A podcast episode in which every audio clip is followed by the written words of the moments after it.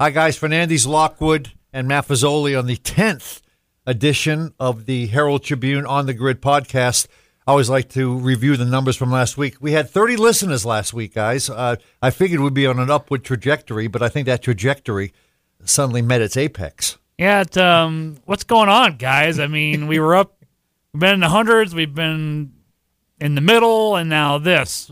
What do you guys want from us? I mean, help us out. Let us know what you want on Twitter. Uh, then let me know at Indy Scott or at Math Sports or at Fern, D Fern Sports or HT Preps. Let us know what you guys want to hear. I think they want more math.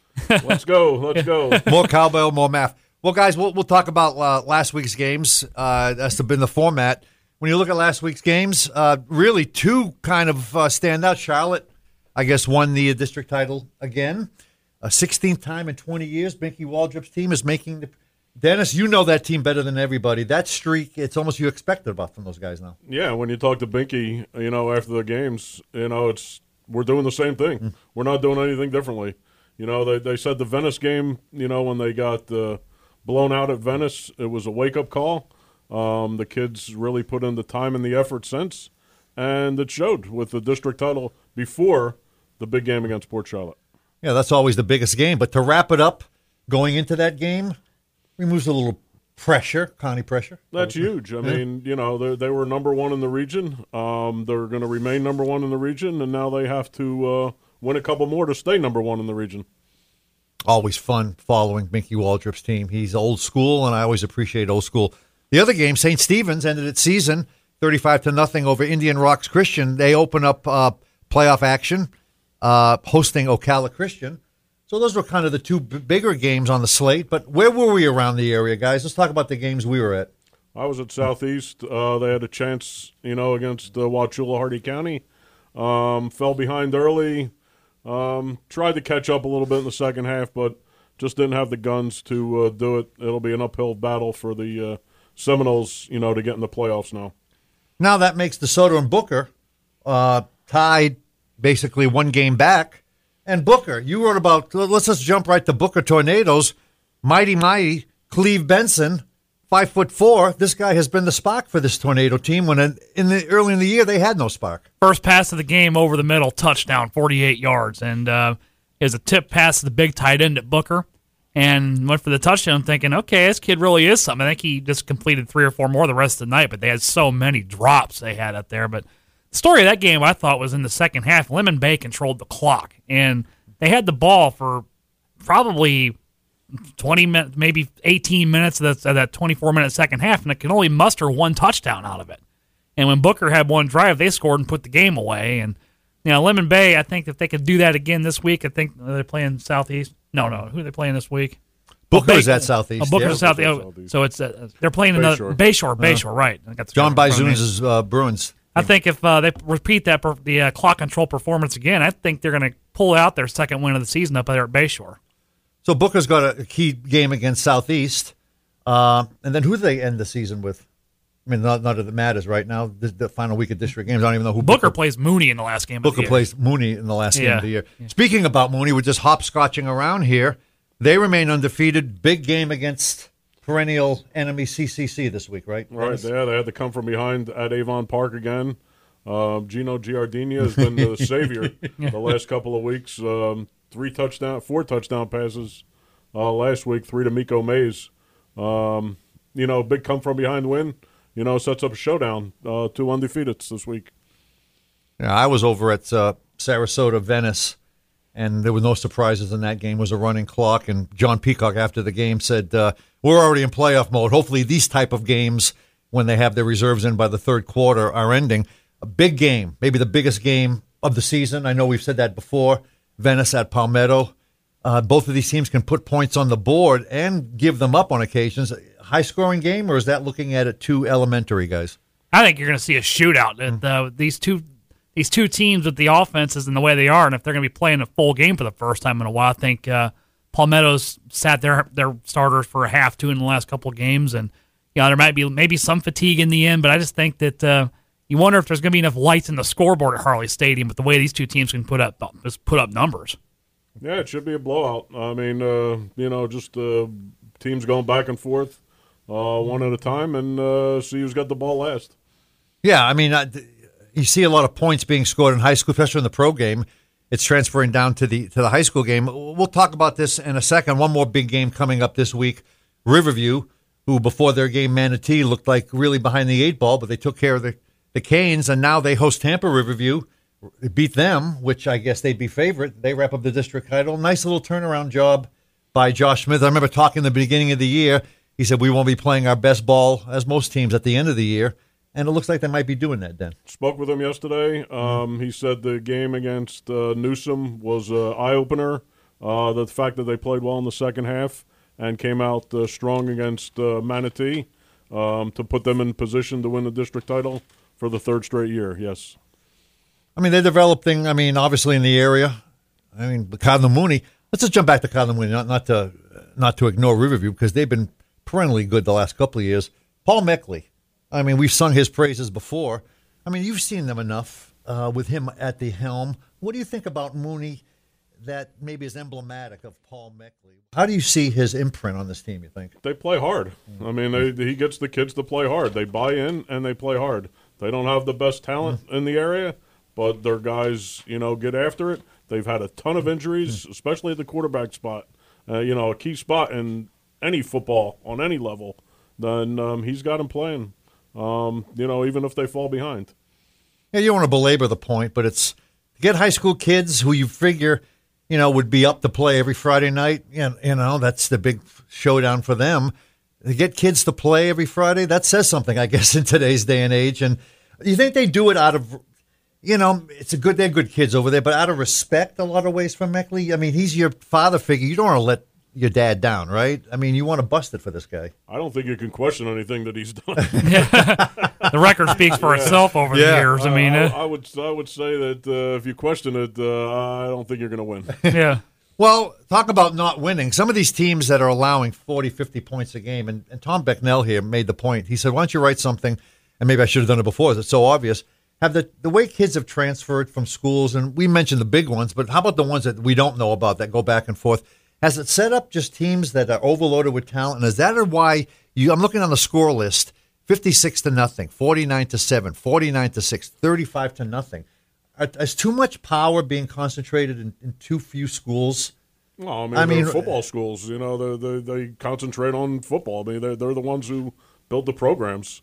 You know, the, the the big schools that build the programs. You know, the ones that they're winning. The other schools, you know, change coaches every three years.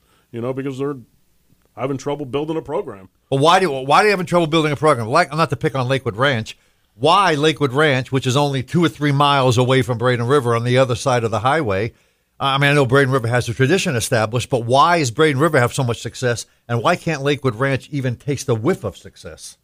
And oh. they, they, are competing for players from the same basic area, right? I mean, yeah. I mean, uh, uh, the obvious answer is athletes, right? I mean, Lakewood Ranch doesn't have a whole lot of athletes. I mean, I think they'll tell you that. And you know, Chris Christopher Colton is you know going to put together a new culture there. He's got a new offense that's you know had its struggles, but uh, you know, give him time and see what he does. Say back in the '90s, that all those kids from all the schools have been going to Southeast, and can you imagine how good Southeast would be right now if they, if Braden River and Lakewood Ranch weren't around? I mean, back in those days, it was just Southeast, and that was it. And uh, just when Lakewood Ranch got built, that was kind of the start of it. And then when Braden River got built, that took away a lot of Southeast talent base. So it's um it's nice to think about what could have been for Southeast if those ever would have opened. Well, back back in the days when we covered Manatee and Southeast, and there were no other schools in the area vying for talent. That's why those teams were so strong. There was so much talent up in Manatee County, mm. and it was being dispersed by, by those two teams into those two teams. So those were those were memorable memorable times. Uh, let's uh, let's jump to other sports here. I know we always focus on football, but there's a lot of other stuff going on. Uh, how about props to the Cardinal Mooney boys golf team, first regional golf title in school history? I think you were at the uh, the, the clinching match, Dennis. Uh, the the uh, the coach at the beginning of the year, uh, Jay Nash, says they were going to have a good team, and he was not wrong. They, I mean, when when three guys shoot under par in a regional tournament, you know, it, it says something about your depth and it says something about your team. And the other two guys weren't too far behind either. So, I mean, that's they're going to represent our area well in the state tournament. Uh, let's just give a shout out since it's, it's, the first time in school history from Dennis's story. I got most of the names. Let me if I'm pronouncing this correctly. Robbie Higgins, Noah Kumar, Jake Nash, Jake Hubda, Hebda. Hebda, and Wyatt Platner. Right. Basically, that's the team. That's the and I read your story that Platner scored that wasn't even needed, right? Right. Wow. Yeah. What a- Yeah, and he shot the you know the four over par. right. yeah. I mean, Mooney's. I mean, Mooney pretty much hasn't had much of a. They've had a golf team, but obviously not not good enough to Not, the, win not, the not like this. now I did a story on them earlier in the year, and they were really high on Wyatt Platner, and that shows. I mean, you're shooting like that in a regional at four over, and your score's not needed. That just wow, that's that's amazing. That is amazing. A lot of good golfing in this area, and Yeah. obviously coming out of Mooney right now. How about the Riverview boys? First time in the state final in eight years. I think your name, Yeah. your byline was attached. to I was story. I was there. It was a long day at Heritage Oaks. I mean, it started at twelve thirty, and we didn't leave till after dark. I mean, they were coming in as the sun was coming down. It was one of those days, and uh, it was a good job for them. They had the freshman uh, D. Michelle was the one. That, he I mean he was his score was kind of in the I think it was in 79, 80 range, and if it if it wasn't for him and a DQ by Sarasota, they would have lost, and Sarasota would have got that transfer spot. That's how close it was. And um, you know, our shout out to John Sprague, very happy. But Riverview scored the double with the girls winning the regional. I think it was the, their coach Cale Smith uh, sent me an email saying that they got the states one year when he was coach for there, and nobody can seem to remember what year that was. So, but um, he can't even remember. He he told me he was not sure of the date, and Sprague couldn't remember. So obviously there was a second one, another one since 1980. But the girls shot 300 and that was the second lowest score overall out of anybody on the day, boys and girls. And um, you had two girls, I think they shot under par. You know, Petrino and Rachel Carlson were both under par, and somebody was one over. It was just amazing seeing what they can do. And um, their coach was saying we're going to have a good bunch, and I did a story on them in August, and they've delivered. And I think they had one of the lowest regional scores in the states, and they're they could be a favorite to bring back the state championship for the uh, 3A and the girls. You know, any event that John Sprague is at, I don't care whether it's a football game or he always makes it a little more uh, because you he's bouncing like a pinball usually, so it's always a little kind of exciting Oh. to see John Sprague at, Yeah. at these events. He's definitely a character. Uh, Local we need, legend. uh, we need more of those of John Sprague's in the area. Yeah. Obviously, the Rams girls uh, girls teams won the regional title, and the St. Stephen's girls team won the regional title. Seventh straight year advancing to the, the state title match. What, what do you say about those guys? They're, or those uh, girls? they're- those guys, girls. They're trying to get into the uh, upper half of the uh, state, uh, trying to finish in the top eight. Um, and this team has a they they have the team to do it. I mean, they they've all been there, um, so they know what it's like. They know the course. They just got to go out and shoot. You know, one of these things about when you, a lot of these great athletes in the fall, they do they do get, get kind of overlooked or overshadowed by football. So it's always nice to throw out names like this and and the uh, great sports. And like I said, they get overshadowed by football in the fall. How about tonight, guys? I think we're all going to be somewhere at the uh, regional quarterfinals. I'm going to be at Riverview as they host Orlando Olympia. Actually, we have four or five: Riverview, Venice, uh, Port Charlotte, and Cardinal Mooney are home. I mean, Dennis, Scott, you guys know, but I mean, we have a chance for everybody to advance here. I, I mean, uh, we have a good chance for the home teams to advance. Right. Out of door already advanced uh, Right. to the regional uh, final um, after a big win last night. Um, a lot happened in the first set, uh, back and forth, and they pulled out the first set and went on the cruise. Stephanie Betts that is doing a nice job at uh, out of door with the volleyball team. The one that's going to be interesting is I'm, I'm not going to be at any of the games tonight. With I got I'm out for personal reason tonight, but uh, there was going to be a um, the Venice Gulf Coast match, and uh, I guess Gulf Coast got upset by Riverdale in that district down there, and uh, so tougher of the two. The Venice team, the Venice thought they'd be facing them in the uh, the regional semi, and now they get them in the regional quarter at home. So, and as everybody knows how tough a place the TP is to play, especially in the playoffs. So, what did you say? The teepee? the TP in Venice, of course. That's uh says it right there on the court, and uh, so I, I, I think that one uh, that one's got some intrigue to it, and I think Venice might just be able to take care of business again and move on, and uh, one step closer to defending that 8A state championship. I just threw this out there. I'm just I saw this. Will boys volleyball ever get any traction in this area? If uh, Brian Wheatley has anything to say about it, I know he was trying for however it's 20 plus years to get it, and then they have it, and he had thought that there was going to be more schools adding that, but nobody did this year around here, and I have a feeling girls beach volleyball will have more than the boys. But Yeah. we'll see. yeah. I Yeah. agree with that. I, I tend to agree. Uh, guys, uh, let's jump back on, on football as we're ready to close the show. We uh, uh, lock of the week. I think we were all successful last week uh, with so many blowouts. If we had not been successful, we should hand in our, our Herald Tribune badge here. But look, looking forward at this at this week's games, uh, just quickly, guys. Who were your lock of the weeks? Cognizant of you uh, not using the same teams you did before. I'm taking Riverview over Tampa Riverview this week. Oh, yeah. Yep. Uh, Dennis, you what do you think? I'm going to go with Lemon Bay over Bayshore. It's not, it's not a bad pick. And I am because we're coming down to the end of the year here. I'm going to go out on a line here.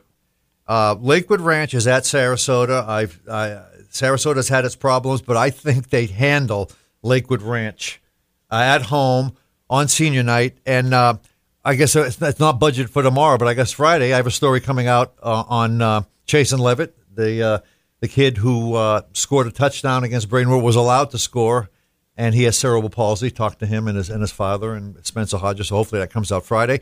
Uh, guys, anything else that we're missing before we wrap it up here, the tenth edition? You want the uh, power rankings? Oh yeah, give us the power. Actually, somebody uh, uh, somebody texted me and saying they, they enjoyed Dennis's segment on the power rankings. Okay, here we go. Power rankings. 8A. Manatee is sixth, and Riverview is eighth. That will change if uh, Riverview takes care of business. Manatee is off this week, so no points there. Uh, 7A 3, Venice 1, Braden River 2, Palmetto back in at 8. Um, 6A 3, Charlotte, uh, Stranglehold on first. Port Charlotte's got some work to do. They're 14th right now. Two wins over, uh, you know, Charlotte and. Uh, I think it's Southeast to close the season, and eh, they might get a couple points. Uh, Booker's third um, in 5A3. Southeast 10th, Lemon Bay 13th. And the big news is Cardinal Mooney drops from first to second behind CCC, Clearwater Central Catholic. So that game makes it even bigger for uh, Mooney uh, this week at home. Yeah, we talked about Ri- Riverview wrap, potentially wrapping up this. A huge game now for Mooney at CCC. And just Well- a quick programming note, uh, I just got a text from ODA coach Chris Kempton. Their game has been moved to Thursday night instead of Friday night. And uh, this literally just came across my phone while we were doing this here. So they're going to be traveling down to uh, at, it's Jupiter High School. They're playing Jupiter Christian, and the game will be at Jupiter High School. It's a uh, Sunshine State Athletic Conference playoff game, and it will be played Thursday tomorrow night at seven. Okay, good for that. Uh, good news for for ODA fans. Uh, Yep. Basically, football fans. Well, actually, it's on the road, so I was going to say football Uh, fans. yeah, that's still going to be. focus That's, on, okay, yeah, that's, that's a three-hour drive. You drive. want to so, drive yeah. to Jupiter and see maybe see the Yeah. Burt Reynolds Hall of Fame while you're Load down there. up. Uh, okay, guys, tremendous show. Hopefully, we'll get more than 30, uh, 30 listeners from last week. But regardless, we'll be here again next week. So for Scott Lockwood, for Dennis Maffezoli, I'm Doug Fernandez. We'll see you next week on the podcast. Thank you.